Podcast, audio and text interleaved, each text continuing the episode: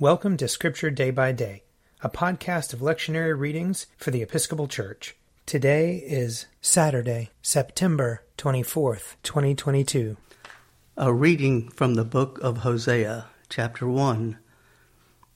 The word of the Lord that came to Hosea, son of Beeri, in the days of kings Uzziah, Jotham, Ahaz, and Hezekiah of Judah and in the days of King Jeroboam, son of Joash of Israel.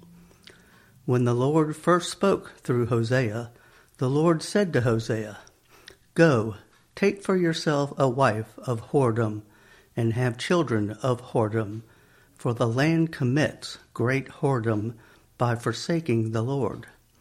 So he went and took Gomer, daughter of Diblaim, and she conceived and bore him a son. And the Lord said to him, Name him Jezreel, for in a little while I will punish the house of Jehu for the blood of Jezreel, and I will put an end to the kingdom of the house of Israel. On that day I will break the, the bow of Israel in the valley of Jezreel. She conceived again and bore a daughter. Then the Lord said to him, Name her Lo Ruhamah, for I will no longer have pity on the house of Israel, or forgive them. But I will have pity on the house of Judah, and I will save them by the Lord their God. I will not save them by bow, or by sword, or by war, or by horses, or by horsemen. When she had weaned Lo Ruhamah, she conceived and bore a son. Then the Lord said, Name him Lo Ammi, for you are not my people, and I am not your God. Yet the number of the people of Israel shall be like the sand of the sea, which can be neither measured nor numbered. And in the place where it was said to them, You are not my people, it shall be said to them, Children of the living God. The people of Judah and the people of Israel shall be gathered together, and they shall appoint for themselves one head, and they shall take possession of the land, for great shall be the day of Jezreel. Say to your brother Ammi, and to your sister Ruhamah. Here ends the reading. Psalm 87 On the holy mountain stands the city he has founded the Lord loves the gates of Zion more than all the dwellings of Jacob. Glorious things are spoken of you, O city of our God. I count Egypt and Babylon among those who know me. Behold, Philistia, Tyre, and Ethiopia, in Zion were they born. Of Zion it shall be said, Every one was born in her, and the Most High himself shall sustain her. The Lord will record as he enrolls the peoples. Those also were born here. The singers and the dancers will say, All my fresh springs are in you. Psalm 90 Lord, you have been our refuge from one generation to another. Before the mountains were brought forth, or the land and the earth were born, from age to age you are God. You turn us back to the dust and say, Go back, O child of earth. For a thousand years in your sight are like yesterday when it is past and like a watch in the night. You sweep us away like a dream. We fade away suddenly like the grass. In the morning it is green and flourishes. In the evening it is dried up and withered. For we consume away in your displeasure. We are afraid because of your wrathful indignation. Our iniquities you have set before you, and our secret sins in the light of your countenance. When you are angry, all our days are gone we bring our years to an end like a sigh. The span of our life is seventy years, perhaps in strength even eighty, yet the sum of them is but labor and sorrow, for they pass away quickly and we are gone. Who regards the power of your wrath? Who rightly fears your indignation? So teach us to number our days, that we may apply our hearts to wisdom. Return, O Lord. How long will you tarry? Be gracious to your servants. Satisfy us by your loving kindness in the morning, so shall we rejoice and be glad all the days of our life. Make us glad by the measure of the days that you afflicted us, and the years in which we suffered adversity. Show your servants your works, and your splendor to their children. May the graciousness of the Lord our God be upon us. Prosper the work of our hands, prosper our handiwork.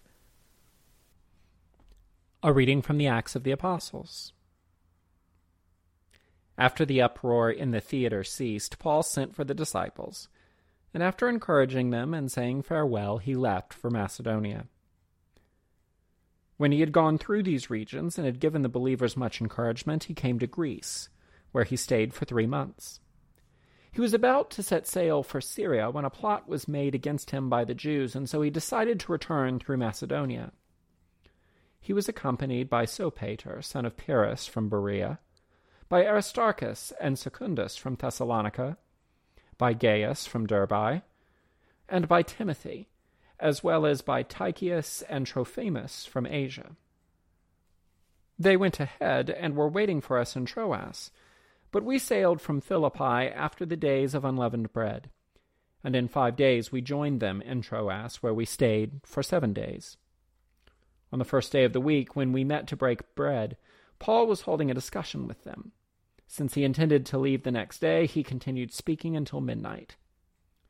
There were many lamps in the room upstairs where we were meeting. A young man named Eutychus, who was sitting in the window, began to sink off into a deep sleep while Paul talked still longer. Overcome by sleep, he fell to the ground three floors below and was picked up dead. But Paul went down, and bending over him, took him in his arms, and said, Do not be alarmed, for his life is in him. Then Paul went upstairs, and after he had broken bread and eaten, he continued to converse with them until dawn. Then he left. Meanwhile, they had taken the boy away alive, and were not a little comforted. We went ahead to the ship and set sail for Assos intending to take Paul on board there, for he had made this arrangement, intending to go by land himself. When he met us in Assos, we took him on board, and we went to Mytilene. From we sailed from there, and on the following day we arrived opposite Chios. The next day we touched at Samos, and the day after that we came to Miletus. For Paul had decided to sail past Ephesus, so that he might not have to spend time in Asia.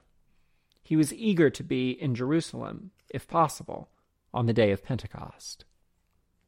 Here ends the reading. A reading from Luke chapter 4. After leaving the synagogue, he entered Simon's house. Now, Simon's mother in law was suffering from a high fever, and they asked him about her. Then he stood over her and rebuked the fever and it left her. Immediately she got up and began to serve them. As the sun was setting, all those who had any who were sick with various kinds of diseases brought them to him, and he laid his hands on each of them and cured them. Demons also came out of many, shouting, You are the Son of God! But he rebuked them and would not allow them to speak, because they knew that he was the Messiah. At daybreak, he departed and went into a deserted place and the crowds were looking for him, and when they reached him, they wanted to prevent him from leaving them. But he said to them, I must proclaim the good news of the kingdom of God to the other cities also, for I was sent for this purpose. So he continued proclaiming the message in the synagogues of Judea. Here ends the reading. If you would like to read a meditation based on these readings, check out Forward Day by Day, available as a print subscription, online, or podcast. I'm Father Wiley Ammons, and this podcast is brought to you by Forward Movement. Learn more about our work to inspire disciples and empower evangelists at www.forwardmovement.org.